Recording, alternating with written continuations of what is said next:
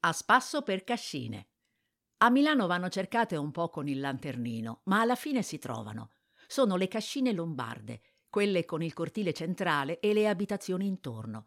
Un tempo stavano in aperta campagna, ci lavoravano e dormivano i contadini. Oggi sono state trasformate in baluardi verdi, che ricordano l'importanza dell'agricoltura e del vivere insieme.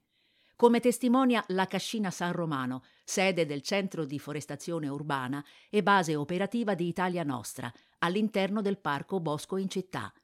Organizza attività che spaziano dalla coltivazione dell'orto al Nordic Walking, ospita una biblioteca a tema agricolo e una foresteria per scuole e gruppi.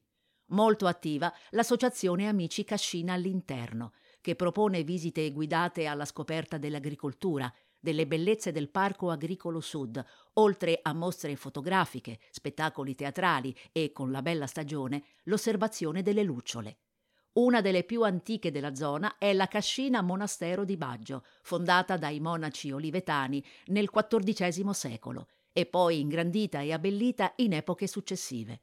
Una bella giornata per visitarle, ce ne sono 60 tra Milano e Monza di proprietà comunale, è in occasione di Cascine Aperte, che si svolge una volta all'anno nel mese di settembre.